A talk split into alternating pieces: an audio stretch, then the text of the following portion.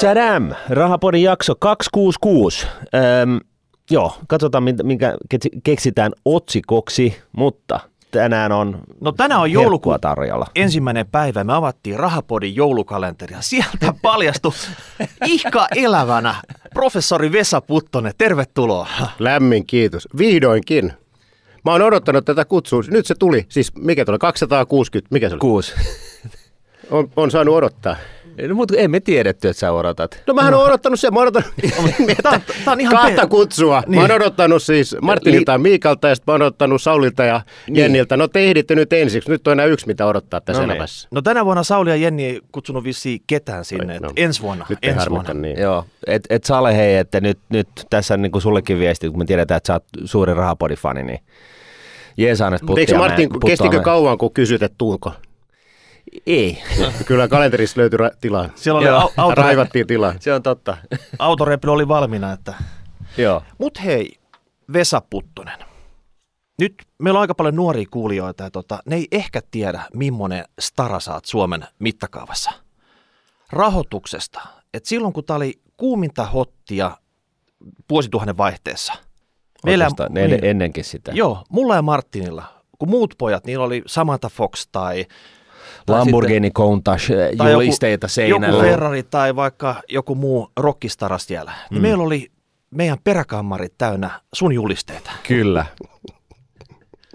Mä uskon, mä haluan uskoa ton. Mä haluan uskoa ton. Mutta ei ollut suosikista se keskiaukema. Aikoinaanhan oli siis, mä oon niin vanha, että silloin aikoina sieltä tuli julisteet. Joo. Joo. Su- suosikki... Eikä arvopaperi, kes... Eh, olisiko siinä ollut? Siinähän olisi idea, että arvopaperi laittaa keskiaukema. No, Ehdottomasti. Mutta sulla oli aina keskiaukema, vaikka kauppalehdessä tai jossain muussa, mm. että sun kommentteja haluttiin, kysyttiin koko ajan. Sä olit kuuminta hottiin silloin. Eikö niin painosanalla olit?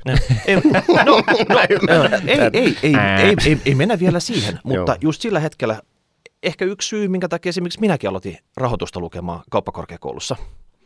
Ja tota, rahoitusaineena oli, se oli nousema. Se oli, sille, että se oli ollut vähän semmoinen pikkuveli laskentatoimella, mutta sitten se otti semmoisen ohituskaista ja pahto ohi reippaasti sieltä. Ja sä olit kuitenkin 27-vuotiaana se, ehkä se kiiltokuvapoika siinä. Kiva, siis jos, jos mä oon innostanut jotain nuoria tyyppejä, niin oikeastaan mikä tässä elämässä niin kuin tekee niin kuin itsen, niin kuin, ei muuten mikään sen iloisemmas kuin kuulla sellaista. Siis se on niin jumalattoman hieno juttu. No niin, Joo, 20, se on. 20, tota, 6-vuotiaana mä väittelin 93, sitten Kauppiksessa aloitettiin rahoituksen opetus 92. Ja nyt mä justiin luin tuosta Nallen äh, muistelmista, että kun hän oli Hankkenilla äh, rahoitusta opettamassa, niin kauppakorkeakoulun kansleri Jaakko Honko kielsi, että kauppa, suomenkielisessä kauppakorkeakoulussa rahoitusta ei saa opettaa. Uh-huh. Ja sitten 92 laitos suostui ottamaan tämän käänpojan sinne laitokselle. Että ottakaa nyt, kaikille meillä oli, meillä oli kolme kaveria. Vi, määräaikaiset viiden vuoden virat, mä olin silloin yliassistentti viisi vuotta. Ja idea oli se, että kun se oli 90-luvun alussa, niin oli vähän joku tämmöinen niin Amerikan muoti, niin meillä oli tullut 80-luvun lopussa, oli tullut sijoitusrahastot, johdannaismarkkinat, kaikki oli ihan uutta. Niin ajateltiin, että tämä Amerikan muoti menee ohi ja sitten taas palataan siihen niin kuin normaaliin. Niin viiden vuoden jälkeen te, teidät voidaan siirtää sitten vaikka tuota jollekin muulle laitokselle tekee jotain muuta hommia. Virathan päättyi viiden niin, vuoden. Että oli idea, että niin, sehän niin, loppuu niin automaattisesti. Niin no nyt tässä ollaan, että nyt on, siitä on aikaa. Mutta siis siitä on todella paljon aikaa. Että nyt kun mä katsoin viime jaksossa, oli, eikö se ollut Oksaari ollut viime jaksossa? Joo. Ja kun hän on nyt kirjoittanut 100 000 kirjaa myyty. Muistelin siinä, että joo, mehän kirjoitettiin Kivisaaren Teron kanssa 97 tai 98 vaurastuminen vartoittava vaihtoehto. Ja se oli niin kuin me tykättiin, että se oli kova juttu silloin, mutta mä, mä aloin miettiä sitä, että se oli ehkä vähän niin kuin aikaista. Että se, ei se 90-luvun lopussa vielä ollut ei, sellaista niin kuin tällaista, tällaista niin hienoa, kun nyt se on, että meillä on, tämä on, nuoret on innostunut, nuoret tavaa osakesäästötilejä ja kaikkea. Tämä maailma on kyllä, se on nyt ratkaisevasti hienompi kuin se oli silloin. Mutta tässä on myös 12 vuoden niin yhtämittainen kurssinousu, että sekin on auttanut vähän asiaa. Mutta, joo, että, se, joo. mutta että totta kai, että tässä on niin kuin ollut ennen sitä jo, niin, niin, niin tavallaan niin kuin, äh, nappulat vähän eri asennossa kuitenkin, että tota, tästä on sitten keskusteltu senkin edestä. Mm. Mutta kuitenkin nuori menestyjä, sitten sukkuloit vielä siinä tota, vuosituhannen vaihteessa sekä tässä opetusmaailmassa että sitten oikeasti täällä Suomen finanssimaailman huipulla teit kaikkea ja näytit onnistuvalta, niin suhun pystyy samaistumaan hyvin, että mä haluan kaiken, mitä Veskulakin on. Just näin. Se on kiva, tosi kiva kuulla. Ja tavallaan nyt mä, mä täytyy sanoa nyt, kun sä sanot näin, niin, niin tota, kun muistelee, mä täytyy tänä vuonna 55. Ja nyt tuntuu, kun mä oon henkisesti edelleen siis se 30. Joo. Mä olin siis 30, sitten pyys pörssiin, Asko se soitti, että tuut sä meille töihin. Mä menin sitten 98 sinne. Sitten Fagnesi Petteri sanoi, että tuut sä niin konvettu rahastoyhtiön vetäjäksi. Mä hetkinen, tämähän on niin kuin, mitä aina unelma nyt jossain vaiheessa tänne.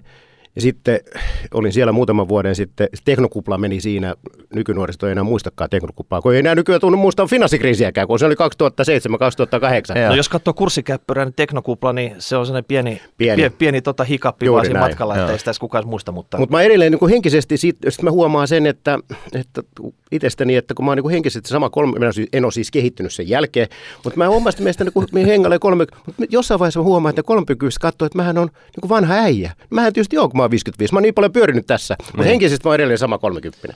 Mulla on vähän sama fiilis, mä oon vaan henkisesti 20, mutta Ai, no tota, niin. kun mä pystyn samaistumaan hyvin joo, tähän. Joo, näin. joo, joo. Sitten ihmettelee, kun ne nuoriso, kun ne teitittelee, mitä hetkinen, mitä Joo, me ollaan frendejä. sä kerroit, että sä saavuit suoraan koneella nykistä tänne. Joo. No itse asiassa nyt mä en kyllä saapunut. Mähän oli viimeksi, mä olin nykis viikoin, mutta nyt oli viime viikolla, mä olin Nitsassa.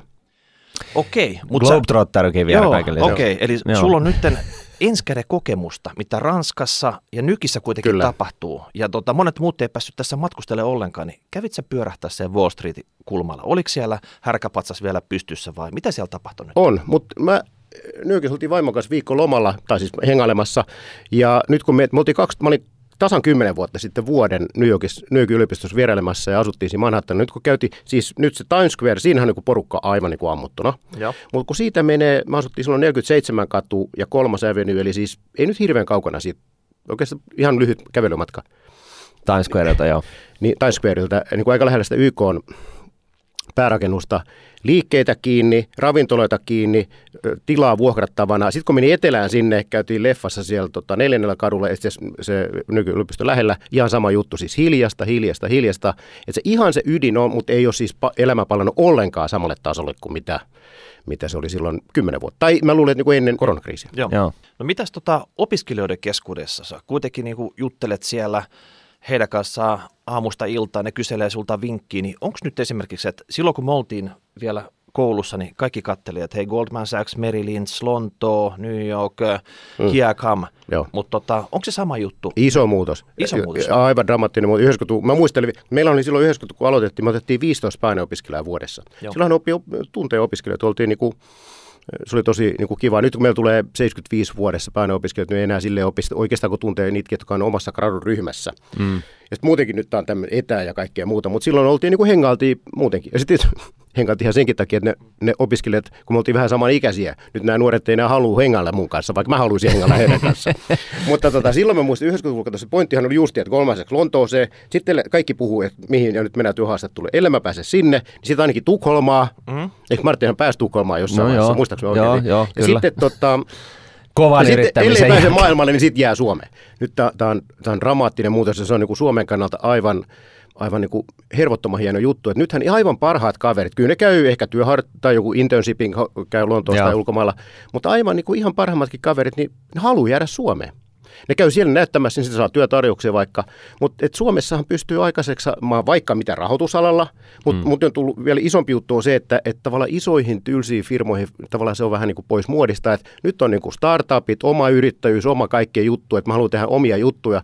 Tähän niin kuin 90 alussa, nyt kun mä oon niin vanha, mä muistan sitä, että eihän silloin ollut ei, ajatusta, että Suomessa kukaan voisi mitään niin kuin fyrkkaa tehdä. Joo. Hei, tämä kuulostaa tosi hyvältä. Siis tämä on, on aivan, niin muuttunut aika jäätävästi. Et, et siis niin kuin, Petä Vestapakka on aina kertoo siitä, kun hän oli vetämässä jotain, jotain esitystä tota, TKKlla, sikäläisellä, silloisella TKKlla ja kysyi, että monta haluaisi niin kuin yrittäjäksi, niin Joo. olisikohan siellä ollut 150 tyyppiä, niin kaksi kättä tuli ylös. Joo. Ja, ja, ja nyt kun käy kysymässä sen saman asian, niin, niin se on niin kuin suhdeluku toisinpäin. Oh. Et, et, et, kyllä mäkin muistan, että silloin, silloin kun Hankkenilla opiskelin rahoitusta, niin, niin tota, kyllähän se oli niin, että jos sä oot niin kuin kaikista kovista kovin, niin, niin silloin se oli just tämä, että sä menit jonnekin palkkatöihin, mutta siis olkoonkin ulkomaille ja olkoonkin tekemään paljon duunia ja olkoonkin saamaan isot liksat, mutta mut silti. Että se oli, se oli niinku se serious shitti. Et, että tota, Joo, iso muutos. No Erittäin iso muutos. No ja tämä on niin kuin hyvä asia meille. Niin. Se on koko Suomelle. Niin. Siis tämä on niin parasta, mitä Suomella on tapahtunut. Ja vielä mä nyt sanon sen, että kun Aallossa tulee paljon, ja Aallossa on kaikenlaisia startup-sanoja ja muuta, niin fine. Mutta se on parasta siinä on se, että se tulee nyt, toivottavasti rehtori ei kuule, yliopistosta huolimatta – niin. Et se siis tapahtuu siellä se pöhinä, mutta se tapahtuu bottom up, siis ne nuoret on sen tehnyt. Ja. Nyt vaan Aalto-yliopisto on, on niin estämä, totta kai nyt sitten on tukemassa sitä ja kaikkea muuta, ja. mutta tavallaan se, se on lähtenyt sieltä oikeasta suunnasta, ei siis ylhäältä alas. Just Sehän ei, eihän se toimi. Ei, ei. Okei, ruohonjuuritasolta. Oletteko nyt laittanut pariksi päiväksi opetuksen kokonaan kiinni, kun SLAS alkoi tänään? Sinnehän ne nyt on mennyt rinkka selässä sitten kertomaan tota, yhdellä slaidin esityksiä, pitchaamaan niitä Et saanko mä rahoittajille, tai kaksi? että voinko lähteä nyt perustaa jonkun nopean startupin tästä, että mulla olisi hyvä idea. No siellä mä luulen, että ne osa nuorista, kato, nyt on opetus etänä, niin mä tiedän missä ne on. Ne se on Slassissa ja ne mm. on niin etänä luennolla, kuka sitten on ja kuka ei. Joo. Joo, no. meillekin on, on, on siunautunut tällaiset niin kuin kaksi kutsuyksiin reiveihin, raaveihin, aave, ää, tota itse asiassa, johon, johon kuulemma väki lentää ulkomailta päästäkseen niihin bileisiin. Oh. Niin kuin fuck slash, mutta ne bileet. Oikein. Kuulemma. No, en tiedä. Onko se se next leveli sitten? Se on se next leveli, joo. joo. Kyllä, mutta hei, siirrytään pääaiheeseen. Vastuullinen sijoittaminen teoriassa ja käytännössä. Tämä on hauska, hauska tota no, niin otsikko siinä mielessä, että sä oot kirjoittanut poikas kanssa kirjan tästä aiheesta tällä otsikolla Joo. tai nimellä. Mä itse joskus tein, tein tota noin, niin, äh, kandityön äh, aiheena salkunhoito teoriassa ja käytännössä Suomessa. Aa, oikein. Oho, Ja, ja tota, se, oli, se oli musertavan turhauttavaa kokemus kaiken kaikkiaan, mutta ei mennä siihen, me ollaan puhuttu siitä aikaisemmin. Mutta joka tapauksessa mä ajattelin lukasta tällaisen intron tähän näin, koska mä tiedän, että, että tota, on, on vähän tällaista kriittisyyttä tätä ää, tota noin, niin vastuullista ää, sijoittamisen osalta ilmassa. Ää, ja näin. Oxford-yliopistolla tehty metatutkimus, jossa on tutkittu 200 tutkimusta, siis niin kuin se on sellainen niin kuin koontitutkimus, eli käydään niin kuin läpi muita tutkimuksia ja katsotaan, onko tästä niin kuin ryhmästä vedettävissä jotain johtopäätöksiä, niin todettiin, että 90 prosenttia näistä tutkituista tutkimuksista niin, niin osoitti, että kestävän kehityksen periaatteita noudattavilla yrityksillä on rahoituksen hinta on alhaisempi, eli siis saa halvempaa rahoitusta kaiken erinäisiin projekteihin. Tämä ei ole nyt niin kuin ehkä tässä maailmassa niin, niin kriittinen asia, mutta, mutta normimaailmassa niin, niin tuolla to, on merkitystä. Lisäksi 88 prosenttia tutkimuksista osoitti, että ESG-käytännöt johtavat parempaan operatiiviseen tulokseen. Tämä tutkimus on siis päivätty 2014. Tästä on vähän aikaa, mutta joka tapauksessa. Ja sitten 80 prosenttia tutkituista raporteista, raporteista osoittivat, että myös osakekurssikehitys on positiivisesti korreloitunut tällaiseen vastuulliseen tekemiseen. Eli jos yritys on tavalla tai toisella ottanut tällaisen niin kuin kauaskantoisen tulokulman, että, että tota, halutaan tehdä asioita mahdollisimman kestävästi, vastuullisesti tai mitä ikinä, niin, niin tota, että se itse asiassa olisi niin kuin kannattava strategia myöskin – sijoittajan näkökulmasta.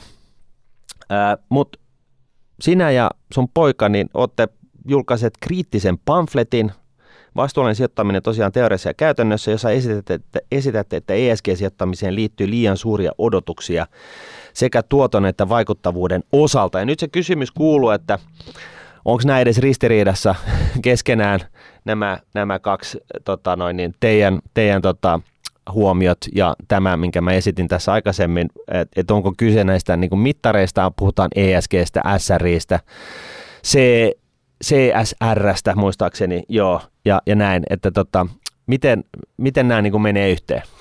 No se on hyvä. Ensinnäkin se, kun sanotaan, että me suhtaudumme kriittisesti, niin tavallaan se, se sanahan on, riippuu kontekstista, niin kuin viime aikoina on ollut esillä Pitää aina miettiä, missä sana on, missä kontekstissa.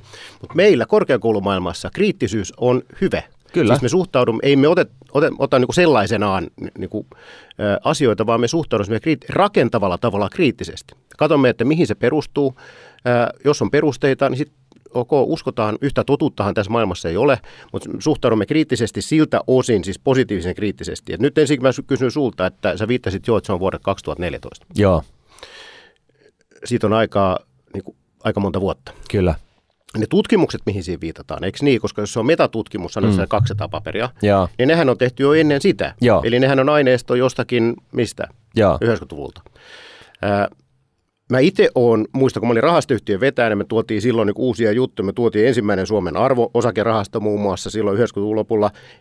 Me tuotiin eettinen rahasto. Silloin puhuttiin eettisestä sijoittamisesta, Joo. siis 20 vuotta sitten. Joo. Nyt tämä koko ESG-sijoittaminen, niin se on ihan vasta muutamien viime vuosien asia. Niin kuin asia.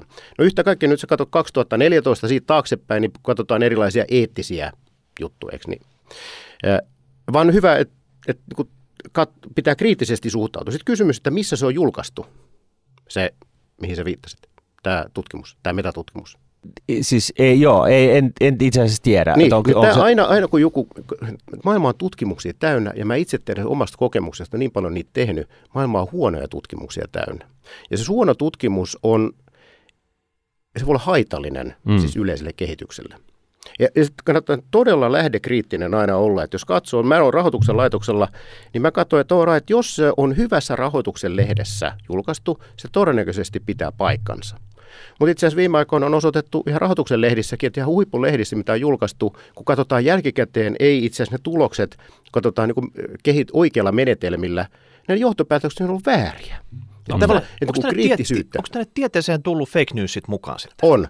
Tässä on myös, myös se, että on se, mitä ei ulkopuoliset ehkä, mä en oikein itsekään tiedä, haluuko sitä niin kuin hirveästi tuoda esille, mutta tavallaan tämä, tämä lähdekriittisyys ja tutkimuskriittisyys, menetelmäkriittisyys, niin on olemassa tiettyjä asioita. Esimerkkinä nyt vaikka tämä vastuullinen sijoittaminen, joka on tietenkin tärkeä asia. Että meillä on voi olla eksistentiaalinen niin kriisi edessä, että jos ei tätä ilmastonmuutosta saada nyt jollakin tavalla hidastumaan, sitä ei todennäköisesti saada pysäytettyä, niin, niin mikä muu asia olisi tärkeämpää kuin tämä? Senpä mm. takia tämä meidän kirjanen, äh, koska äh, tässä pitää puhua myös niin kuin asioista niiden oikeilla nimillä. Äh, ja nyt esimerkkinä vaikka, mm. mitä tarkoittaa kriittisyys tässä tapauksessa, meidän tapauksessa, niin esimerkiksi siinä kirjassa käydä. Kattokaa, mutta kaikki se on ilmainen. Siis se on, me, kerrankin mä voin mainostaa tätä omaa kirjaa, siis mä en saa siitä mitään fyrkkaa. Niin se on Aallon julkaisusarjassa, se on, suoraan löytyy siellä. Tota, ja se on 90 sivua, että sen, sen toivottavasti jaksaa lukeekin. Niin siellä otettiin esimerkki muun muassa viime keväänä, otin niin varma, suomalainen työllikeyhtiöt ilmoitti, lehdistötiedote sijoittaa vastuulliseen rahastoon. Mm. Ja sijoitetaan BlackRockin, ää, jy, se oli BlackRock US Carbon äh, Transition joku ETF. No joku mm. megatrendi ETF. Joku megatrendi ETF, siis mm. niin kuin, äh, äh, varman sijoitusjohtaja Sallinen sanoi, että olemme ylpeitä saadessamme niin kuin olla mukana tässä taistelussa ilmastonmuutosta vastaan, että hiilipäästötöntä mm. äh, toimintaa. Sitten oli BlackRockin Sooman, joka sanoi, että olemme todella ylpeitä, että saamme olla niin kuin innovatiivisia tuotteita tuomassa asiakkaiden niin kuin käyttöön. Alright, fine. Tosi hienolta kuulostaa. Tämä on just sitä, mitä nyt kaikkien pitää tehdä. Tämä on markkinointi. Se on markkinointi. Sä katsot sen konepelin alle. Katsotaan, mikä tämä tämmöinen aika mielenkiintoinen US Carbon Transition ETF on.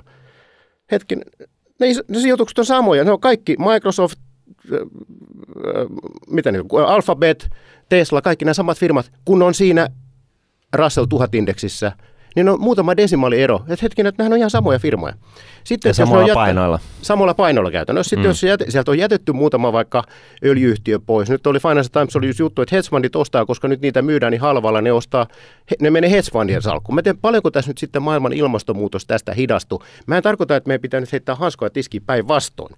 Mutta se, että me otetaan tavallaan annettuna, että nyt kun maailma muuttuu, tällä se ei muutu. Mm. Että me pitää tehdä jotain muuta.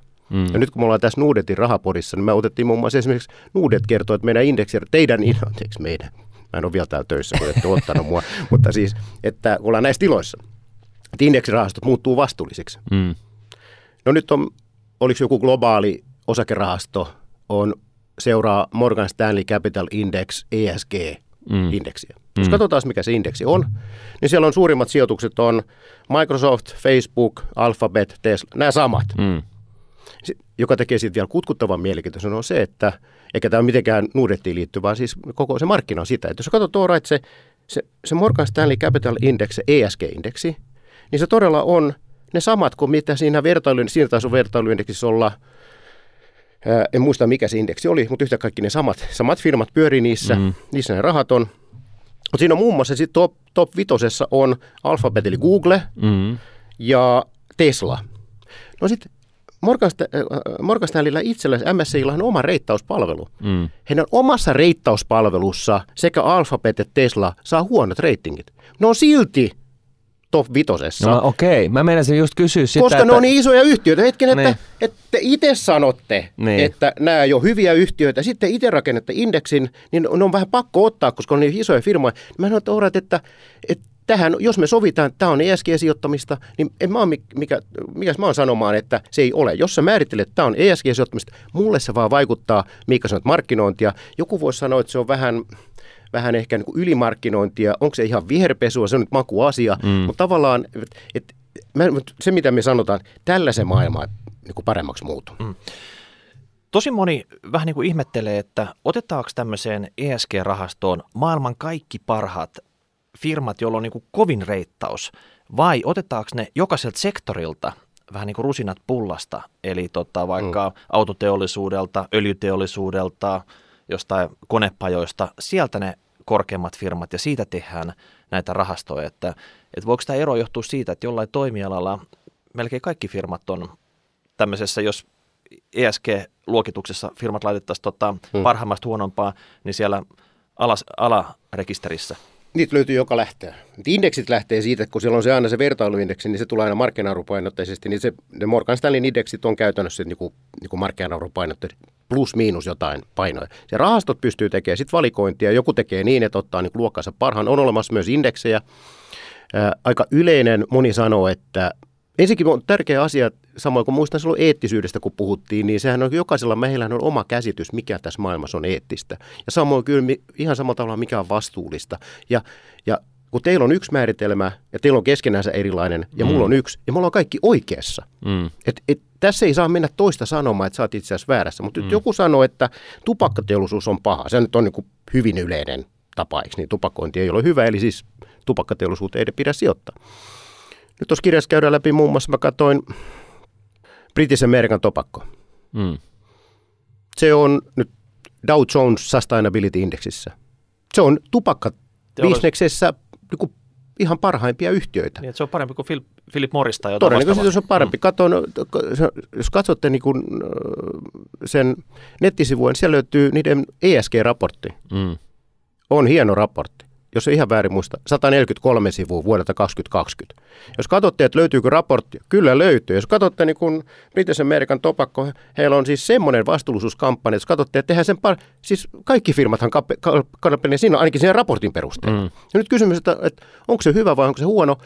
Heidän omasta mielestään he on vastuullisia ja Dow Jones yhtiön mukaan he on niin vastuullisimpia tupakkayhtiöitä maailmassa. No, fine. Mm mä, mä voin tehdä sellaiset päätökset, että mä en silti osta tuota tarinaa. Tai sitten mä sanon, että mä ostan tuota tarinaa, että jos mä pitää olla vähän tupakkateollisuudessakin, joku sanoo näin mielessä, niin mä pistän sitten tähän, enkä pistä vaikka siihen Philip Morrisin. Joo, okei. Okay. Mutta mut tässä tota, pari huomiota. Yksi on, yksi on se, että, että tota, just nämä Teslat, Microsoftit ja, ja, ja Alphabetit ja muut, niin eikö näitä nyt niin kuin, öö, kun puhutaan siis siitä, että on normi-indeksi ja sitten tällainen niin, kuin niin sanottu vastuullisempi indeksi, niin, niin okei, nämä, ensinnäkin onko nämä yritykset nyt sitten niin kuin, eikö nämä nyt ole sattumoisin just sellaisia, jotka vie sitä digitalisaatiota eteenpäin, joka niin kuin tavallaan ne on niin kuin hyvällä alalla ensinnäkin ja sitten totta kai niin siinä porukassa, missä kaikki muutkin, niin, niin tota, yrittää nyt sitten kasvavassa määrin olla, niin kuin myöskin kirjoittaa 140 sivun raportin siitä, että ne on vastuullisia. Ja se mun pointti on lähinnä vaan se, että kun, kun ne on nyt niin isossa painossa mm.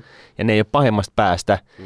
niin, niin, ja, ja, ja isommassa painossa sikäli, että, että niin kuin, onko se 5, 10 yritystä edustaa mitä se on, 45 prosenttia Nasdaqista, niin, niin tavallaan niin kuin jos tehdään Nasdaqista tällainen vastuullinen indeksi, niin, ja, ja nämä kymmenen sattumoisin on ihan ok sillä saralla, niin, niin eh, kun ne on niin iso osa sitä indeksiä, niin totta kai ne indeksipainot sitten menee niin kuin aika lailla lähekkäin. Oikein, just näin. Ja, ja jos, jos tuntuu siltä, että tämä niin maistuu sinne vaan, mm. sitten hyvä. Ei lähdetä sit sijoittamaan vaikka ö, tota, öljyteollisuuteen tai, tai tupakkatuotantoon, antaa joku muiden tehdä se, mutta me koetaan, että omat rahat jos niin kysym, ö, kiinni. Kysymys on vain, että puhutaan ESGstä, joka on joku kutkuttava mielenkiintoinen. Niin kuin viittasin, se on vasta muutamia vuosien niin oikeastaan niin kuin terminä. Mm. Ja se on niin kuin löytämässä vasta muotoansa. Mutta muista, että siihen on E, S ja G, siis environment on vain yksi. Mm. Ja äh, muistan... Social ja... Social ja sitten governance, eli hallintotapa-asiat. Mä muistan, että JP Morgan, joka on maailman suurimpia, ellei jopa, va- no ehkä asseteille ei suuri, mutta ihan suurimpia varainhoitajia, koska indeksivarainhoitajat on isompia, mutta oli Lontoossa pari vuotta sitten, sitten tavallaan siellä oli päästiin käymään, oli JP Morganin vastuullisuusjohtaja. Sanoi, että hei, tämä on todella tärkeä juttu tämä vastuullisuus. Mutta hetki, nyt, onkin, nyt päästään niin kuin ihan kuulemaan, että mitä se oikeasti teette. Hän sanoi, että no ei tähän ei pysty mittaamaan, S ei pysty mittaamaan, mutta heillä on sitä governance-mittaristo on olemassa, että tota, sillä perusteella he tekevät nämä vastuullisuus. Tämä oli siis mm. kaksi vuotta sitten. Mm. Mm. Äh, mä tuon hetken, no nyt, tämä on mielenkiintoista, mikä on sitten hyvä governance. Ja sitten näyttiin mittaristoa, näin, näin, näin hallituksen kokoonpanoja. Paljon byrokratiaa. Anteeksi. Paljon byrokratiaa. Niin, niin no, no, ehkä parempi niin, että niin kuin mitä enemmän sitä parempi. Mutta sitten oli myös aina rights on jos mistään oikeudet. Eli se käytännössä tarkoittaa sitä, Lontoossa hirveän tärkeänä pidetään sitä, Lontoon pörssissä mm. pidetään sitä, että sulla on vain yksi osakesarja. Ja se niin kuin leimaa, joku sanoi, että monet on ihan oikeasti sitä mieltä, että, että yksi osakesarja on hyvä. Nyt jos katsotte sitten oikeastaan näitä jenkkejä iso teknofirma, niillä on kaksi. Mm. Se on tavallaan tullut takaisin. Mm. Mä sanoin, että hetkinen, että nyt on aika mielenkiintoista, että miten se, kun mä Amerikassa on vaikka tämä Alphabet, eli Google oli silloin, ja sitten meillä Suomesta ne Konje on tämmöinen kaksi osakin, onko nämä niin huonoja? No, että ei välttämättä, että se riippuu tapauksesta. Mä just ihan sanoin, että sulla on joku kriteeristö, että se riippuu tapauksesta. Mm. Ja sit, subjektiivinen harkinta. Se on su, no, ja kuuluu ollakin tietysti mm. subjektiivista harkintaa, mm. mutta hetkinen, kun kato, he katsoo lähinnä g katsoo ainakin silloin. Mm. Ja, eli nyt tämä pointti on se, että ESG ei tarkoita sitä, että kaikki että satsataan nimenomaan tämä ympäristökylki edellä, vaan siellä katsotaan kaikkia muita. Eh, itse asiassa niin face to fact, ei ole olemassa mitään sellaista niin kuin aitoa hyvää governance-malli, joka olisi muita parempi. Mm. Kaikenlaisia näkemyksiä on, mm. mutta ei, ei, ei sitten ole yhtä oikeaa niin kuin näkemystä. Mutta se näissä mittaristoissa tulee. No sitten tärkeämpi asia on se. Ja viitatte oikeastaan siihen sun 2014, eikö niin? Mm. Että jos sitten vaikka pitääkin, jos se olisiko vaikka sitten julkaistu niin kuin ihan riittävän, vaikka sitten Journal Financeissa, ja vaikka se olisi niin kuin 2021 vuodelta, mm. ja se näyttäisi, että all right, että, että nämä, nämä yritykset on todella paljon paremmin menestyneitä kuin mm. ne niin sanotut tavalliset tavisyhtiöt. Mm. Mitä sitten? Mm. Mä kysyn, että mitä sitten? Jos se tarkoittaa sitä, ja tämä on se ydinkysymys, ydin, ydinkysymys niin kuin sijoittajana tänä päivänä, jos sä sitten sijoitat näihin, niin sä lähdet, all right, niin kuin yritykset on sellaisilla aloilla, siellä on vaikka nyt sitten teknologiaa, siellä on vaikka Zoomia ja Teamsia, mm. whatever, mitä niitä on, ja Facebookia ja kaikkea muita, jotka ei, lähdetään siitä, että on, niin kuin, ei saastuta ja ne on mukana siinä tulevaisuuden trendeissä. Ne on siis nyt todella niin kuin vastuullisia. Mm. Jos, eikö se kaikki pitäisi näkyä niiden hinnassa? Mm. Eli ne on siis yhtiöt täyteen hinnoiteltuja. Mm. Eli, eli se, että ne on sitten operatiivisesti parempia ja ne bisnes kehittyy, niin senhän takia sen, onko Microsoftin markkina-arvo, menikö se 2000 miljardia? Niin mm. sen takia. Mm. No se tarkoittaa sitä, että nyt kun sä ostat sitä yhtiötä, niin kaikkien näiden pitää tapahtua, jotta sä saat sen keskimääräisen osaketuoton. Mm. Ja tästä päästään siihen kysymykseen, että nyt kun meillä on – markkinakäytäntö tuntuu olevan se, että sanotaan, että vastuullinen sijoittaja saa parempaa tuottoa pienemmällä riskillä ja muuttaa maailmaa, niin tässä vaiheessa tämmöinen niin kuin rahoituksen opettaja, joka aina suhtautuu kaikkeen tällaisiin niin kuin kriittisesti, mm. niin sanot hetkinen, että nyt, kuul, nyt on ilmaisia lounaita niin kuin paljon tarjolla. Onko tämä, pitää, onko tämä niin. liian hyvä ollakseen totta? Ja nyt jos katsotaan oikeasti, jos miettii loogisesti, mm. ja nyt on tänä vuonna 20, 2021 tullut niin kuin, ö, hyviltä arvostelut tutkijoilta tullut paperi, niitä ei vielä ehditty oikeastaan julkaisemaan, mutta on tullut, osoittaa se, että itse asiassa viime vuosien, niin kuin, miksi nämä korkean ESG-yhtiöt on mennyt hyvin, niin kuin joku sanoi, että se johtuu pelkästään siitä, että tähän, tähän laariin on nyt sitten tähän ESG-laariin tullut niin kuin satoja miljardia uutta rahaa. Hmm joka selittää sen ylituoton. Ja johtaa siihen, että niiden hinnat on korkeammat. Ja tästä on, on tota, paras esimerkki on Saksan valtion obligaatio, joka on sama obligaatio, tavallinen obligaatio, sitten tämmöinen green-obligaatio. Niin se, nämä on muuten kaikki ehdot on samat, mutta toinen sanotaan, että se on green, eli vihreä. Joo. Se vihreän yieldi on nyt alhaisempi kuin sen tavallisen. Eli tarkoittaa sitä, kun sä sijoitat siihen greeniin, sä teet niinku päätöksen, mutta sä teet samalla päätökset, sun odotettavissa oleva tuotto on pakko olla alhaisempi kuin siinä toisessa. Ja siinä mielessä, kun nyt eletään niin kuin 21 vuotta, niin nyt ollaan niin kuin todella aivan hervottoman mielenkiintoisessa tilanteessa, koska nyt jos oikeasti aletaan mittaamaan sitä, että jos me oikeasti uskotaan tätä uusinta kirjallisuutta, ei siis sitä 2014, kaikki kunnia sille paperille, ei siinä mitään, niin se, että tällä hetkellä niin kuin realistisesti, realistisesti voidaan ajatella, että tuotto-odotus vastuullisissa yhtiöissä on alhaisempi. Mm. Oletko silti valmis niihin sijoittamaan? Ja mm. nyt tältä osin, kun puhutaan finanssipalveluista, itsekin olen tehnyt erilaisia markkinointeja. Yhdessä pääsi joskus Karpon ohjelmakin haasteltavaksi, kun tehtiin vähän, vähän raflaavaa mainontaa. Kyllä mä ymmärrän sen, Jaa. mutta tavallaan kun, kun sä itse sijoitat, niin mm. ei kannattaisi olla hönö. Mm. Siis ei kannata olla hönö, jos sä sitten sen teet niin kuin vakaasti ja harkiten, mm. mutta ei sun kannata ostaa, niin kuin, älä odota liikoja, koska mm. jos odottaa liikoja, niin helposti pettyy. Eli sanotko, että nyt olisi ehkä tarjolla alituottoa näille ESG-firmoille tästä eteenpäin, että juna ehkä jo meni? Tuottomielessä todennäköisesti näin. Okei, no tämä on mun mielestä aika iso statementti, koska mm. nyt konsensus on se, että se olisi ylituottoa, mutta tota, tässä nyt varmaan korostuu se, että miten ne firmat liikkuu näissä ESG ESG no mun raket, tässä, tässä sisällä, että on... tipahtaako ne sinne alas tai nouseeko sitten, mm. jotta niiden ESG-luokitus voi nousta ja sitten nousee tiedätkö, tähtioppilaaksi tai tipahtaa pohjasakkaan siellä? No siitä muutoksestahan se arvo muodostuu. Että nyt on, voisi ajatella, että, että kun asiahan on tärkeä ja ellei maailman pääomamarkkinat ala tähän asiaan enemmän kiinnittämään huomiota, niin se paine pitää tulla nyt joka suunnasta. Ensisijaisesti pitää tulla regulaattorilta, mutta mm. se pitää tulla myös sijoittajilta ja sitten yritykset kyllä yritykset on rationaalisia. Kyllä ne muuttaa toimintaa, ja kokee, että tämä, on, tämä on, niin kuin kannattaa ää, näin tehdä. Ja niin he koko ajan jatkuvasti tekevätkin. Ää, omalla tavallansa. Mm. British American Tobacco tekee omalla tavallansa. Katsoin, toinen vastuullisuusraportti oli tämän ihan mielenkiinnosta. Evergrande on tämä kiinalainen, Joo, joka nyt uhkaa niin kuin koko, koko, Kiinan, koko Kiinan markkinaa, maailman rahoitusmarkkinoita. Joo. Heilläkin löytyi, mutta se oli 2019 ESG-raportti. Se oli vissi 90 sivua. He on voittanut kaikkia palkintoja. Mietit hetkinen, että nyt sä oot niin vastuullinen yhtiö, nyt on niin aika riski, että sä kohta kaadat koko Kiinan, Kiinan Ever, tota, Ever, talouden. Evergrande ilmoittaa, että se muuttaa nämä 300 miljardia lainaa Green Bond. Green Bond, niin, tulee jo no niin.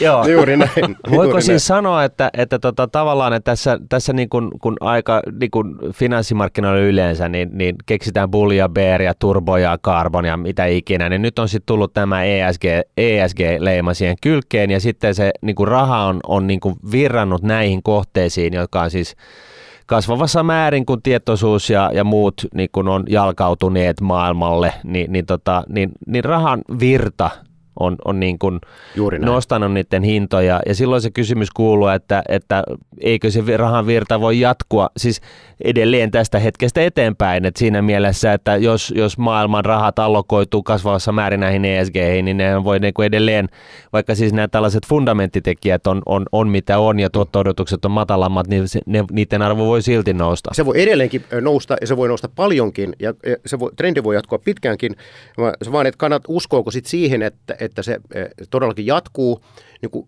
että se irtautuu ikään kuin fundamenteista. Kyllä, ja se on aina kysymys. hankalaa. Se on hankalaa, ja sitten jos ajatellaan, että meidän instituutio, vaikka me eläkevarat on sijoitettuna näihin, jos tuotto alkaa laskemaan, niin sillähän niin kuin, sit heijastusvaikutuksia. Jos me tehdään näin, niin fine, tehdään vaan näin. Jokainen mm. tekee niin oman, omalta kohdaltaan sen päätöksen. To, joku toinen vaan maailmassa äh, tekee niin, kun toinen tutkimus tuli just nyt syksyllä. Sanotte, että nämä, no, tätä poisjättämistä, exclusion on se, mitä nämä käytännössä nyt sitten tekevät, koska kaikki muut tavat on oikeasti aika haastavia. Ää, ää, tai ne on hirveän subjektiivisia, niin ei sillä käytännössä ole mitään vaikutusta. Jokuhan ne yhtiöt ostaa joka tapauksessa. Joo.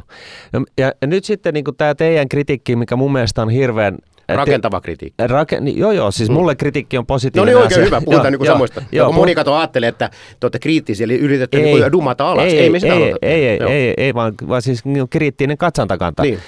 Niin, niin tota, mikä mun mielestä on hirveän tervetullut, koska just tuntee rahoitusmarkkinat sieltä osin, että näillä, täällähän on aina tällaisia trendejä, jotka tulee ja menee ja, ja ne leimautuu johonkin brändiin, johonkin lyhenteeseen tai mitä ikinä.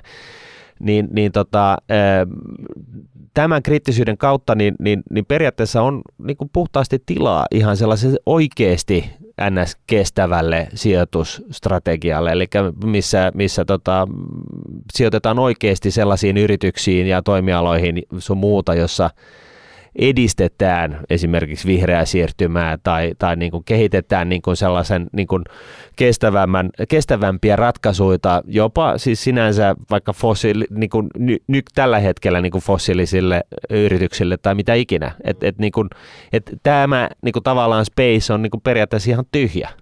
Joo, tota, juuri näin. Mikä ikinä se sitten vaan onkaan se, niin. se malli. Mutta siihen aikaisemmin viitataan, että totta kai rahoitusmarkkinat on, on rahoitusmarkkinoilla on fiksut ihmiset valikoituu sinne, koska se on kiehtova ala ja sieltä voi tehdä, jos onnistuu, niin hyvin fyrkkaa. Miksi ei sinne valikoitus hyviä, hyviä tyyppejä? Ensinnäkin opiskelemaan rahoitusta ja sitten menestymään työelämässä. Joo. Ja se, se, kun siellä on fiksuja kavereita, totta kai he on niin nenä Henkilöitä. nenä toimii, että hetkinen, tämmöinen alkaa niin vetämään. Tähän on tullut kuin, kuin, kuin taivaan lahjana varahoitobisnekseen, koska nyt on ollut niin kuin vuosia jatkunut, esimerkiksi Yhdysvalloissa, nyt Euroopassakin niin kuin tämä, tämä paine varahoitopalkkioille, että indeksirahaston ETF on niin kuin muuttanut tätä markkinaa todella paljon, mm. että tavallaan miksi maksaa aktiivisesta varahoidosta puolitoista prosenttia, kun sä saat saman tai vähintään yhtä hyvän tuotteen 0,01 management-palkkiolla, hallinnointipalkkiolla vuodessa. No nyt ESG, Mm. Tähän on herran aika nyt, tähän edellyttää analyysiä.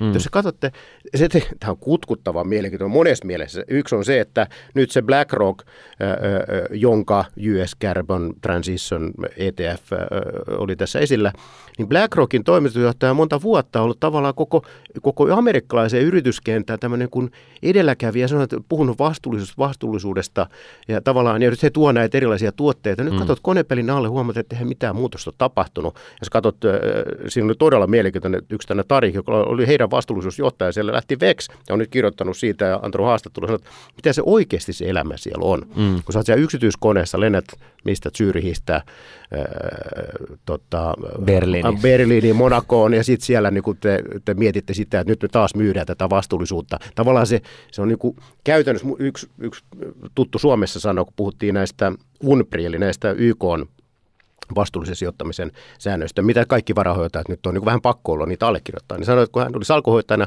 tuli firmasta, tuli sitten johtaja ja sanoi, että nyt me pitäisi allekirjoittaa tämmöiset UNPRI-säännöt. No mitä ne on? Sanoi, että no, ei saa sijoittaa tupakkaa eikä, eikä viinaa. No, no eihän meidän Suomessa on se yhtiö, että mä, kyllä mä voin allekirjoittaa jos tämä on nyt sitten sitä niin oikeasti, ja nyt nämä kaikki mm. sanotaan, että niin varahoitajat niin allekirjoittaa näitä periaatteita, niin totta kai mä ymmärrän, että niin finanssialla on tässä tekee sitä, mitä kannattaa tehdä, mm. mutta ei asiakkaana kannattaisi nyt olla niin hönöjä ostaa kaikkia sellaisia. Kannattaa katsoa sinne konepelialle, koska se on aika helposti vielä tehtävissä. Jos sitten sen jälkeen tekee sen päätöksen, että sijoittaa näihin, niin kyllä. Mutta se kysymys, mitä Martti esitettiin, mitkä ne yhtiöt sitten on, itse asiassa, jos mietitään mitä Fortum esimerkkinä, Fortum on vähän huono kuin sellaista Uniperia ja kaikkea muuta. Kyllä. No, onko vastuullista niin rumpata ne osakkeet veksi? Tässä on että mä en halua olla mukana tuossa. Sitähän tämä vastuullinen sijoittaminen helposti on. Mahdollisesti. Että tämä on itse asiassa oma kysymyksensä, että, että tota, tarkoittaako vastuullinen sijoittaminen sitä, että sä valitset pois kaikki yritykset sellaisilta toimialoilta, jotka on niin kuin NS-fossiilisia esimerkiksi, niin. vai valitsetko sieltä sellaisen yrityksen, joka käy sen oman alansa kehityksen kärjessä? Tämä on niin kuin määrittelykysymys. Ja trans, niin kuin Miikka siihen, transformoituu. Sehän on tavallaan, että siitähän syntyy arvoa. Kyllä. Ja, ja siinä mielessä mun, mun mielestä on vastuutonta myydä osakkeet pois, että mä en ole nyt mukana ollenkaan tämmöisessä yhtiössä. Mun mielestä vastuullista on se, että sä omistat niitä yhtiöitä ja niin kuin, on, niin kuin olet sitten mukana siinä transformaatiossa ja parasta on se, arvoluonti, maailmanmuutosmalli, maailman parantamismallissa ja myös niin kuin arvoluontimallissa, että sä oot aluksi niin kuin ruskea yhtiö, sit sä transformoidut vihreäksi yhtiöksi. Mm. Niin silloinhan syntyy myös taloudellista arvoa. Mm. Ja se, että sä oot omistajana tässä transformaatiossa mukana, niin sehän on sehän on mun mielestä arvokasta. Mutta silloin päästään taas takaisin siihen, että ehkä sitten niin voisi joku argumentoida, että päästään takaisin siihen, että no sitähän, tähän on se, mitä nämä ESG-yhtiöt, pyr, mihin ne pyrkii. Että et oli se toimiala mikä tahansa, niin ne niin kuin haluaa e, käydä tällaista e, diskurssiota siitä, että, että tota, me, me ollaan siirtymässä parempaan. Ja, ja, ja sit, sitten tämä on niin kuin sijoittajan kannalta niin kuin loputon suo. Että, se on loputon suo ja se tekee siitä mielenkiintoisen. Mm. Ää, ää, nyt mielenkiintoisen tekee siitä myös se, että sijoittajat eli nämä salkuhoitajat, miettii, että paljonko te, teidän, te olette lukenut rahoitusta, niin paljonko niin kuin, mikä teki teistä vastuullisuuden asiantuntijoita. Miten nythän rahastojen salkuhoitajat on noussut nyt tavallaan kukkulaan kuninkaaksi ja ne määrittelee sitä. Yrityksissähän kipuillaan sen kanssa, mm. kun on ensinnäkin nämä erilaiset ESG-mittaristot ja erilaisia yrityksiä tulee. Ne firmat sanoo, että hetkinen, yritykset kyllä tietää oma bisneksensä. Mm. Ja kyllä yri, voin kertoa teille, että yrityksetkin tietää, että tämä vastuullisuus on niin kuin tärkeä asia ja he näkevät siinä bisnesmahdollisuuksia. ei, ei tämä ole semmoinen, että heille, heille iso, niin, iso tulisi uutisena, nekin lukee lehtiä. Ne kokee koko ajan miettiä, että mistä tulee uusia bisnesmahdollisuuksia, miten me pitäisi muuttaa niin kuin vanhoja vaikka niin kuin, tapoja. tapoja, jotka on huonoja, pitäisi muuttaa. Mutta tavallaan nämä, nämä kriteeristöt, jopa niin kuin sano, yksi suomalainen pörssiyhtiö sanoi, että nämä niin kuin pakottaa heitä ensin raportoimaan ihan heidän mielestään vääriä asioita, mm. ja kohta johtaa, kun sä olet raportoimaan, johtaa, että alkaa tekemäänkin vääriä asioita, mm. vaikka omasta mielestä tekee, niin kuin he kyllä ja tämä on, tämä on iso huoli, koska koska se jos, jos sä haluat muutosta, niin sun pitää mitata sitä, mitä, eh, mitä, mitä sä haluat muutettavaksi. Juuri näin. Ja jos se mittari on pielessä, niin silloinhan se vie metsää. Näin. Tai siis eh, huono vertauskuva, mutta kuitenkin. No, no se vie metsää siinä mielessä, siinä mielessä tavallaan, niin mit, no. olisi kiva, että meillä olisi semmoinen universaali niin kuin mittarista, mitä kaikki noudattaa, mutta jos miettii oikea elämä, niin kaikille yhtiöille, eihän, se on niin kuin väkivaltaista tehdä, että nyt meidän pitää mennä tuommoiseen, verk- tuommoiseen mm. niin mittaristoon, koska yritykset on erilaisessa asemassa, ja sitten jos miettii vielä niinkin päin, että se yhtiö, joka jos, jos miettii, mikä olisi tietyssä mielessä, mä itse ajattelen, että ensinnäkin sanotaan, että kaikki ajattelee eri tavalla, mutta mikä olisi vastuullisinta, että sä menet johonkin oikeastaan niin kuin todella niin kuin huonosti asiansa hoitaneeseen firmaan. Mm. Ja sanoo Toora, että nyt me lähdetään, niin kuin, mä oon mukana tässä näissä talkoissa. Mm. Me muutetaan tämä firman bisnes sillä tavalla, että tästä tulee nyt niin kuin todella vastuullista. Niin silloin syntyy arvo. Se on vastuullisinta, mitä mä itse voisin kuvitella. Niin, no miten tässä vaikka valtion rahat, Solidium, 10 miljardia on siellä. Pitäisikö niiden heittää ne nykyinen salkku veke tai ainakin käydä se tiukalla kamman läpi ja laittaa se kiinni semmoisiin näihin ruskeisiin firmoihin, jotka on niin kuin homma trempallaan. Että oikeasti lähtee sitä kautta myllyttää tätä vastuullisuutta eteenpäin ja saisi niitä tuloksia. Tai joku vake. Nyt vake piipertää niitä pieniä vihreitä sijoituksia, kun eikö sen pitäisi niin kuin isolla rahalla iskeä kiinni just tämän tyyppisiin toimijoihin, joista oikeasti saisi tätä muutoksia aikaa.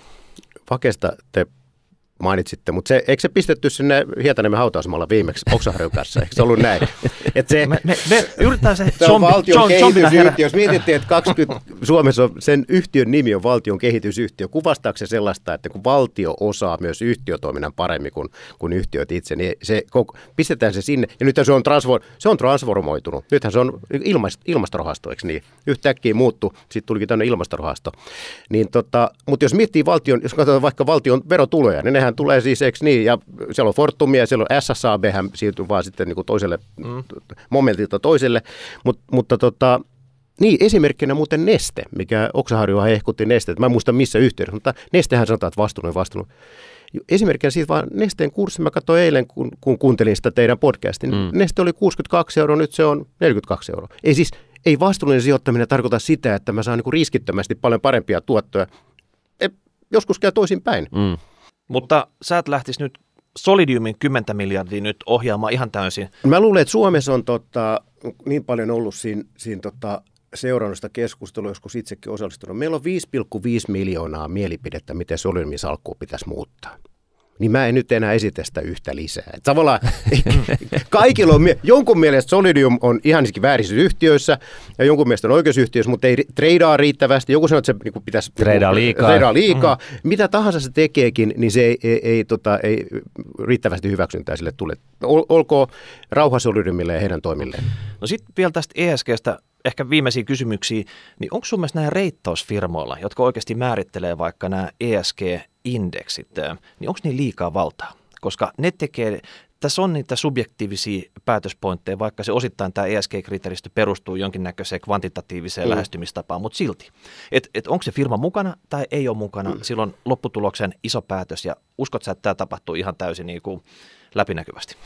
No se on hyvä kysymys. Osahan niistä on läpinäkyvämpiä, osa ei ole läpinäkyviä siihen mittaristonsa perusteella. Mutta jos mietitään sitä, että ensinnäkin niin se liittyy nyt niin kuin niin luottoluokituksiin, reittauksiin. Siis on Standard Poor's ja Moody's, mikä on todet, koettu. Niiden, kun ne reittaa yhtä yhtiötä, niin nehän päätyy yleensä aika lailla niin samaan arvoon. Kyllä. sun on investment grade, tai sitten sulla on, koska se yhtiön luottokelpoisuus, se on kysymystä, uskotaanko, että yhtiö pystyy maksamaan velkansa. Tai valtion. Hmm. Tai valtio, mikä tahansa. Hmm. Nyt katsotaan tätä ESG-mittarista, mitä käydään tuossa nyt nimenomaan läpi, niin niitähän on osoitettu, että se haastajaksi tulee se, että kun sä katsot, jos sä otat nyt yhden mittariston, niin kuin se sanoo, että sitten antaa nesteelle jonkun reittauksen, niin sitten sä katsot toista reittaajaa, niin se antaa toisenlaisen, koska tämä on enemmän subjektiivista. Ja nyt niin nehän tekee bisnestä. Ja pitää muistaa se, että on ihan sama juttu, kun tultiin finanssikriisin 2007-2008. Sen jälkeen sanottiin, että hetkinen, että nämä luottokelpoisuusyhtiöt kertoo, että nämä amerikkalaiset yhtiöt on niin kolme A ja kaksi A, ne on ihan oli väärässä. Sä voit tietysti syyttää sitä reittaajaa, mutta sehän on käytännössä, kun otat reittauspäätöksen, sähän ulkoistat sen sun oman analyysi jollekin toiselle. Siitähän on kysymys. Sä et itse ei huvita niin Enronin luottokelpoisuutta niin arvioida, niin sä ostat sen sitten Moodysilta ja Standard Poor'silta, eikö näin? Ja käytännössä vielä menee, että se yhtiö ostaa sen ja antaa sen sijoittajalle. Mutta ei se tarkoita, että kun sä ostat sen sijoittajan, siis otat sen informaation, niin sä oot ulkoistanut sen ja sä luotat siihen sitten siihen Standard Poor'siin tai Moodysiin. Jos käy jälkikäteen ilmi, että ne oli väärässä, niin että sä, voit, sä voit syyttää niitä, mutta vastuuhan on sulla. Mm. Ihan sama juttu tässä ESGssä. Sä voit itse tehdä sitä analyysiä, ja sä voit tällä puolella vielä, kun tässähän on erilaisia mielipiteitä, jotka on kaikki ollaan oikeassa, että mikä on vastuullista, mikä ei ole vastuullista. Niin se on aika iso päätös, kun sä ulkoistat sen jollekin ulkopuoliselle. Mutta sitten kun sä ulkoistat sen, niin elä sitten sen seura- heijastusvaikutusten seurausvaikutusten kanssa, konsekvenssis kanssa, niin mä oon tullut niin international, mä puhun niin kuin, ollut niin just nykissä ja international, mm, ja, enää suomen kieli oikein, niin on oikein uppoa. Niiden, niiden tota, seurausvaikutusten kanssa, eli se, et, tai sitten sä teet sen itse. Mm. Et se on se kysymys, että Mutta, e, nehän tekee omaa bisnesensä vaan tietenkin. Joo, ja, ja, ihan oikein. Niin, ja, ja siis just Moody's Standard Poor ja tämä Enron, Enron, joka todettiin tode, todella niinku, tota noin, niin maksukykyiseksi ennen kuin mm. se sitten todettiin niinku täysin konkurssi valmiiksi, niin, niin tota, niin, niin tämähän on sellainen bisnis, missä käytännössä myydään sitä niin kuin, leimaa sillä tavalla, että tehdään mahdollisimman paljon, mahdollisimman vähän duunia ja saada, niin kuin yritetään suojata sitä brändiä mahdollisimman pienellä vaivalla mm. niin, että sä saat sen niin kuin mahdollisimman hyvät katteet sitä tekemisestä. Ja, ja, ja sitten jos välillä posahtaa, niin sitten tulee aikamoinen tota, tota, julkisuushaitta ja sun, sun uskottavuus on mennyt vuodeksi. Ja sitten se on taas niin kuin samat reittajat on siellä niin kuin lyömässä no, niin kuin blue chip leimaa niin kuin kylkeen ja, ja, ja, ja ESG-business on, on ihan samanlainen. Ja, ja, ja, ja näin, että tässä niin kuin on, on valitettavasti tällainen niin kuin ihmiskunnan tavallaan niin kuin, äh, ominaispiirre, että, että niin kuin, kun nä, nämäkin ovat bisneksiä, niin sitä yritetään sitten tehdä sillä optimoimalla sitä, sitä katetta. Juuri näin. Jos muistatte tuossa Big Short-elokuvassa, on se todella herkullinen kohta. Se perustuu tosi tapahtumiin. Kyllä. Kun tämä Michael Barry käy siellä oliko se Moodysilla muistaakseni, ja sanoi, että hetkinen, että olette sitten katsonut näitä asuntolainakantoja, että itse, ne, ne, nehän on niin tyhjillä ne kämpät. Ja sanoi, että älä, älä, älä, älä, että ei nyt aleta niin vaan näitä reittauksia laskemaan, koska ne insentiivit menee tiettyyn suuntaan.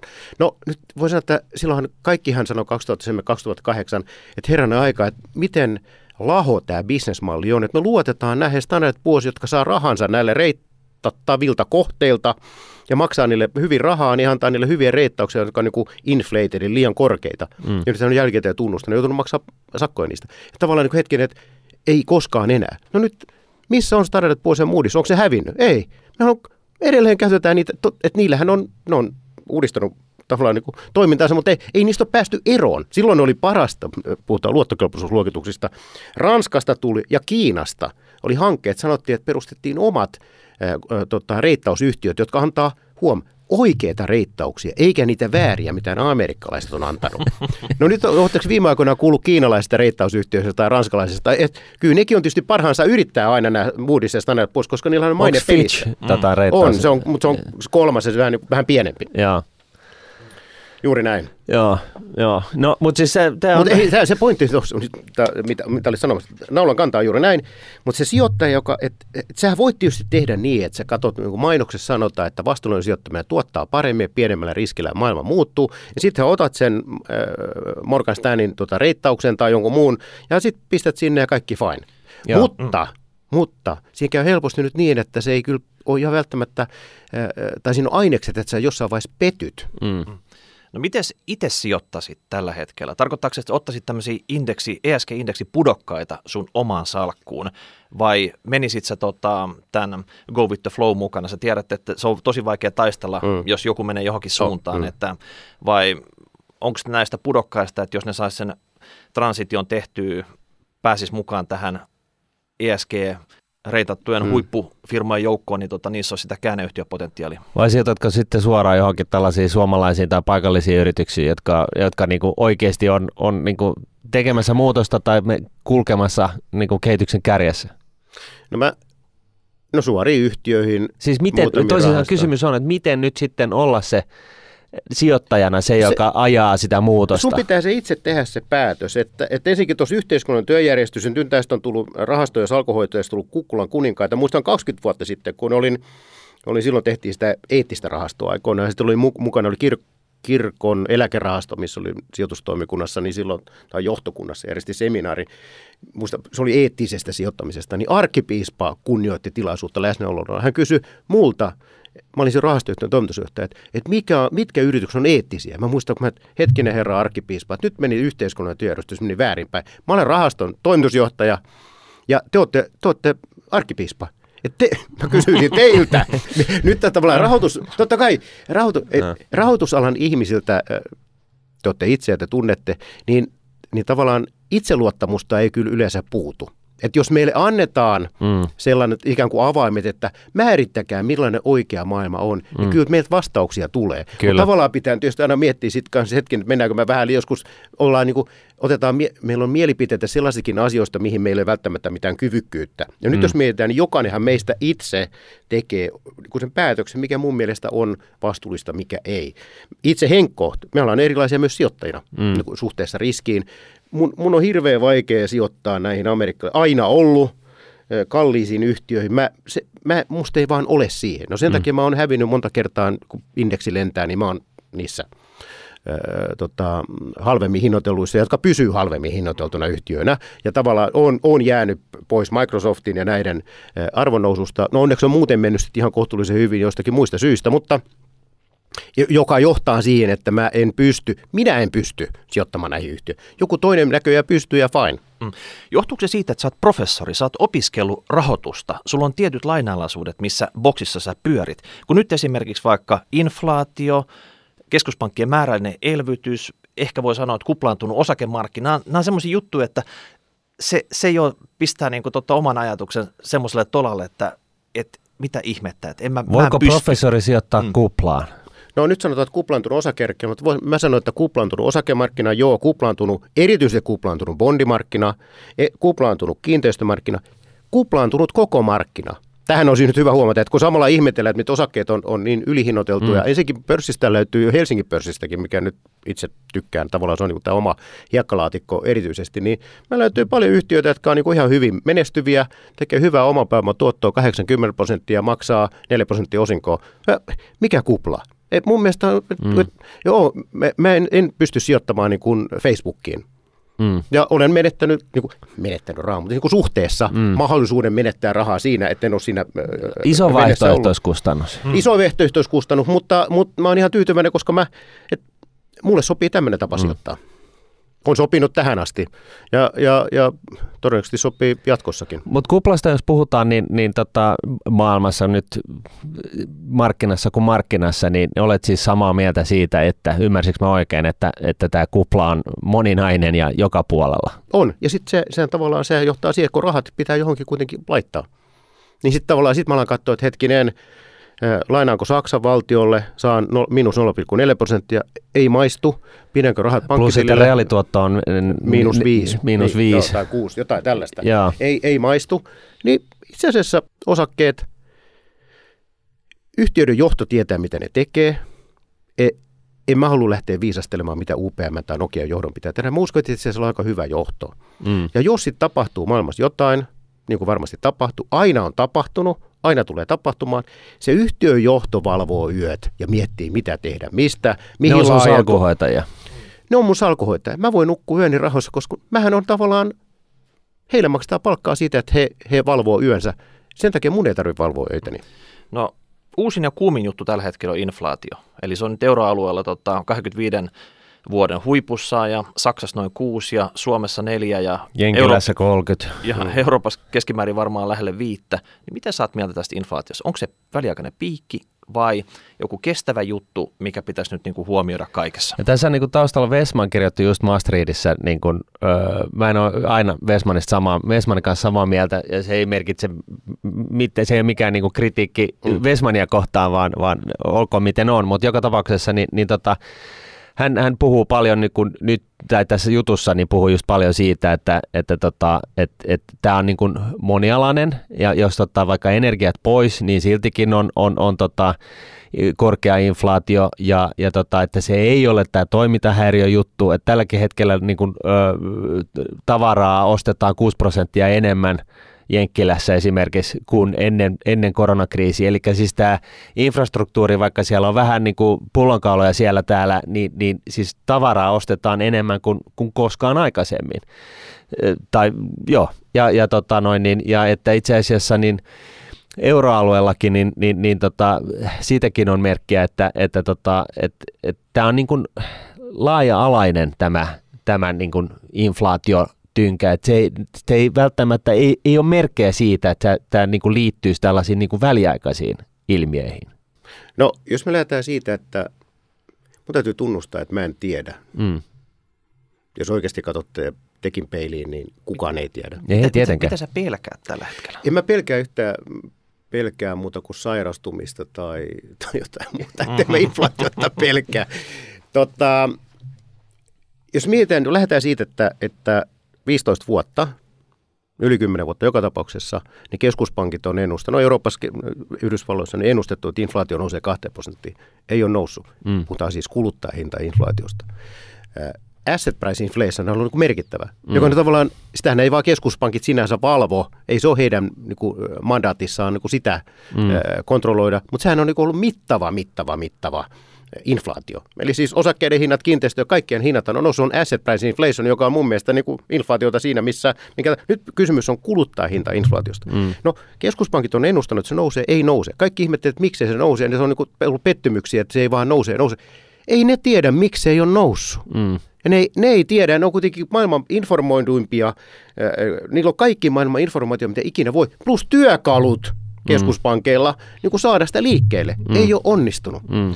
Niin jollei he tiedä sitä, niin kyllä meidän on, se me voidaan niin kuin itse arvailla, mutta ihan mm. oikeasti, niin mm. ää, ei me, kun ei me ymmärretä, miksi se ei ole lähtenyt nousuun, kuluttajien tai inflaatio, niin miten me voidaan ennustaa, mitä se jatkossa tulee tapahtumaan. Sinänsä on hirttaista, että me ollaan hirveän kiinnostuneita siitä, mitä keskuspankit nyt sanoo, koska ne on mm. systemaattisesti ollut 15 vuotta väärässä. Joo, oli finanssikriisinkin niin kohdalla. Nyt, ja oli finanssikriisi. Nyt, nyt, nyt ne sitten on, olisi mukaan oikeassa. Mutta tietysti me lähdetään siitä, että he, heillä on niinku paras informaatio. Nyt kun he on sanonut, että se on transitori, paitsi eiliseen, kunnes Fedi alkoi sanoa, että hetkinen, että ehkä se ei niin väliaikaista olekaan. ehkä tämä yllätys, yllätys. Otetaan, nyt, mä, nyt, nyt mä en pelkää sitä ollenkaan koska mä osakkeissa mä uskon, että Fortumin toimitusjohtaja Rauramo sanoi, että ei sulla on niinku tolkuton asuntolaina ja sulla vähän niin kuin natisee liitoksissaan se arki, niin tota, kannattaisiko olla huolissaan? No huoli, silleen kannattaa olla, tai no, niin kuin varoilla, että ei, ei niin kuin, sit jos käy jotain nopeata liikettä, niin se ei niin kuin katkaise sun kun selkää. Mutta jos lähdetään siitä, että huom, me ollaan nyt semmoisessa tilanteessa, mikä, kun mä oon niin vanha, että mä muistan millaista aikaa vaikka mä olin silloin aika pieni, mutta 70-luvulla, niin silloinhan Suomessa oli, oli sellainen tilanne, reaalikorot oli negatiiviset. Eihän siis mikään maailmanloppu ole. Mm. Et korot on, on tota, 5 prosenttia ja inflaatio on 8 prosenttia. No viimeis kun Saksassa oli inf, äh, inflaatio 5 prosenttia, niin korot oli 8 prosenttia. Joo. Niin nyt ne on nollassa tai reilusti oikeastaan pakkasella. Just niin. Niin tota, jonkun täytyy nyt joustaa no, johonkin suuntaan. Ja tämä on just, että jonkun täytyy muuttaa. Meillä, meillä on se, tota, miksi oli mahdollista 70-luvulla, että meni näin päin, niin miksi ne korot nousi? Ne oli hallinnollisesti määrätty.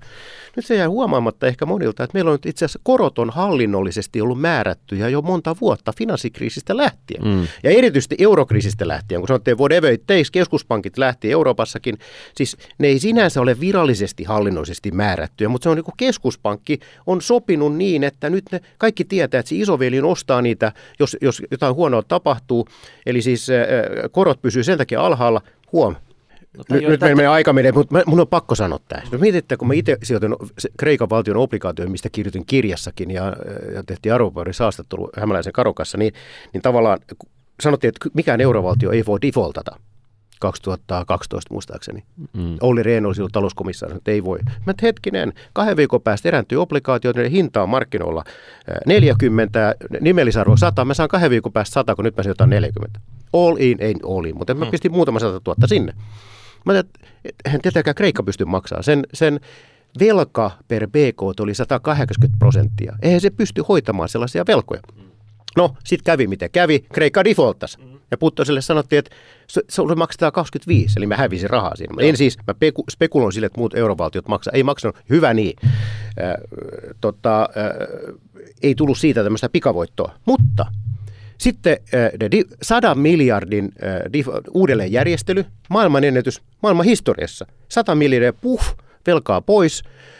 Draghi sanoi seuraavana vuonna, että whatever it takes tulee, niin Kreikan valtion obligaatiokorko laski sieltä. Se oli, obligaatiokorko oli siis yli 30 ja velka oli 180. Velka tippui se uudestajärjestelyn tuloksena 180 120 ja korko tippui sinne lähelle nolla. Missä me ollaan nyt? Miettikää, millaisessa tilanteessa me ollaan nyt. No Tällä hetkellä... Se oli 200 tai jotain tämmöistä. 207 prosenttia oli viimeinen, nyt se on tietysti noussut sen mm. jälkeen. Velka on 207, silloin se oli 80 kantoa, se on täysin kestämätön. Mutta mikä on korko? Se on nolla. Mm. Et mietit, onko, onko Kreikan valtion obligaatiokorko, edustaako se niin kuin, eh, todella sitä riskipreemia, niin kuin sitä luottokelpoisuutta? Ei. Nämä on hallinnollisesti määrättyjä korkoja. Sulla on Tämä... hallinnollisesti määrätyt korot ja sen lisäksi sulla on niin kuin, lapattu rahaa markkinoille siis biljoonia, biljoonia, biljoonia. Niin jos ei inflaatio tästä nyt niin kuin lähde kovaan nousuun, niin eikä pelkästään transitori, vaan niin kuin pitkässä aikaa, niin milloin sitten? Nyt voi niin. ihme, ettei se aikaisemmin ole noussut. Nyt tuli, tämä koronakriisi tietysti tuli tähän päälle, mm. mutta e, siis sanotaan nyt niin, että en yllättyisi, että inflaatio nousee merkittävästi. Toinen juttu on taas se. Ja sitten se on ollut keskusjohteista, mikä yleensä maailman historiassa niin on, on huono idea, kun puhutaan on. markkinoista. Ja sekin se voi kestää tosi pitkään. Kyllä mm. keskusjohtoisuus voi kestää No, sen... vaikka 60 vuotta, niin, niin kuin tiedetään mm. itänaapurista, mutta sitten jossain vaiheessa se ei enää kestäkään. Mm. Nyt tässä tapauksessa en nyt sinänsä syytä keskuspankkia, he on tavallaan pitänyt tämän homman kasassa, mutta kyllä nyt jostakin syystä, se, jostakin kohdasta se joustaa. Ja mm. nyt ja tämä inflaatio voi olla nyt yksi sellainen, että ei kannata, mä en ainakaan yllättyisi ollenkaan. Seuraava kysymys on, että nostetaanko korkoja, mm. niin kuin Oksaharjo viittasi ihan samaa mieltä. Meillä on nyt sitä niin paljon sitä velkaa, että me ei oikein varaa nostaa sitä korkoa. Siinä mm. mielessä me ollaan tämmöisessä todella mielenkiintoisessa tilanteessa. Niin, no jos elvytys loppuu, niin ne nousee automaattisesti varmaan ne korot. Hei, mä tiedän, että kello tikittää, Joo. me ollaan loppusuoralla. Oikeastaan vika kysymys siitä, että me ollaan pyritty Martinin kanssa kaiken näköisiin nyrkkeihin. On koronanyrkkiä, hallituksen talousnyrkkiä, investointinyrkkiä.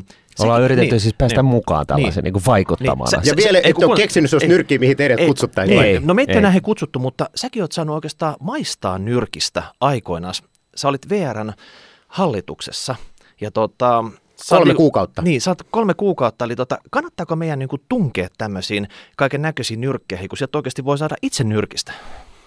No sanotaan, että se oli, mä oon, on ylpeä siitä kokemuksesta, todella tyytyväinen, että mä tulin siihen menneeksi, ja todella tyytyväinen erityisesti sen takia, että se kesti kolme kuukautta, eli me ei ehditty tekemään mitään, se uusi hallitus, eli me ei ehditty tekemään myöskään yhtään virhettä. Niin. Sen takia me ei saatu potkoja, että me oltaisiin tehty joku virhe, ne. vaan niin. sen takia, että Suomessa vaihtui hallitus, ja kokoomusministeri nimitti, ja demariministeri antoi potkut.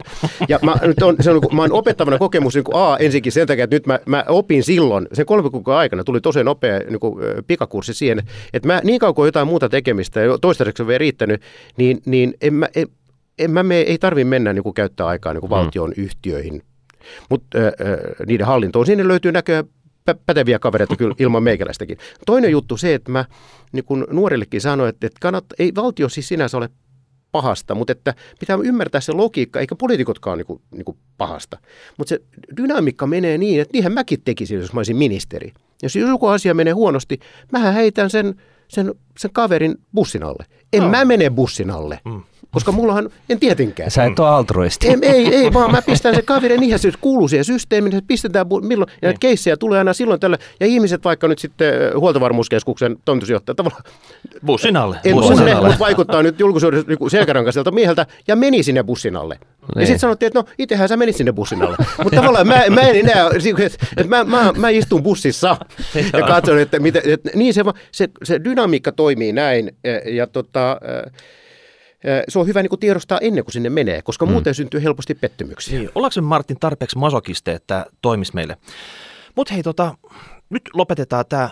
Vesku, sä oot ollut semmoinen guru tässä kaikki valta rahoitusalalla. Se, mitä meiltä puuttuu Martinin kanssa, niin mm. tota, jonkunnäköinen tohtoriarvo, niin onko sun painavalla nimikirjoituksella mitään chanssiä saada meille jonkun kunniatohtorin niin, kun se, se, arvo? Mulla on kuitenkin kuusi vuotta työstetty tätä kansakapitalismia niin. pykälä pykälältä eteenpäin. Ja me ollaan podcastajia molemmat mm. tässä. Ja, ja tota... Kuusi vuotta on kyllä aika paljon, te olette tehneet töitä. Että kyllä tämä saadaan kamerat kiinni, niin täytyy sitten harkita. Jo, jo, siis jonkun asteinen paperi, jossa lukee, että tohtori. Että tota, siis no. Koska meillä on, meillä on tämä, tota, kryptokoinikin vetämässä, se on vähän yskinyt, että yskinyt, tota, joo. joo podikoin, mutta tota, kyllä se sieltä to, vielä tulee, mutta hyvä, tohtori. Hyvä. Otetaan esille, että meillähän on siis on erilaisia äh, kunniatohtori-nimikkeitäkin, mutta meillä on samaan aikaan myös, pitää muistaa, että meillä on myös lahjoituskampanja kauppakorkeakoululla, että jos osallistuu, lahjo, nyt on tilaisuus lahjoittaa kauppakorkeakoululle rahaa, niin kuuluu mielellään ottaa näitä lahjoituksia vastaan. Mm. Pitäisikö me pistää muutama podikoini sinne, jos ne joskus meille tulee? Niin, tota... niin no sitten, sitten se voi olla, että jos, jos joku maksaa siitä kympin yhtäkkiä sitä yhdestä podikoinnista, niin sittenhän se on niin kuin arvossa. Hei, kiitoksia professori Vesa Kiitos, Puttonen. Oli tämä, oli, tämä, oli, tämä, oli, tämä oli semmoinen, mikä olisi pitänyt ottaa paljon aikaisemmin, mutta nyt me vedettiin kolme tunnin asiat tunnissa pakettiin. Tämä on joululahja kaikille suomalaisille. Kiitoksia. Kiitos. Kiitoksia teille.